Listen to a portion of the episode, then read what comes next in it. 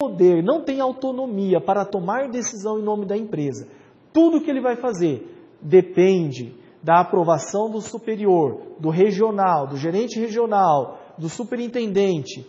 Que autonomia ele tem? Então a jurisprudência já falou, ele até pode ter um cargo de destaque, mas se ele não tiver poderes de gestão, autonomia efetiva, não vale, ele não pode estar incluído ali. Outro poder, contratar, demitir e promover. Como que um gestor não pode contratar as pessoas que, que farão parte da sua equipe? Ele não pode demitir? Alguém fez uma coisa errada, ele vai ter que pedir autorização? Que gestor é esse? Não pode promover um funcionário que demonstrou um bom, um subordinado que mostrou um bom desempenho?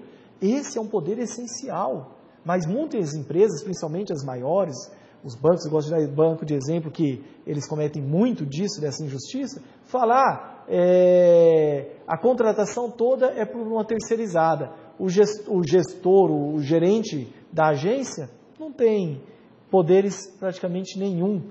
Né? Vamos falar aqui mais um. Fixar metas.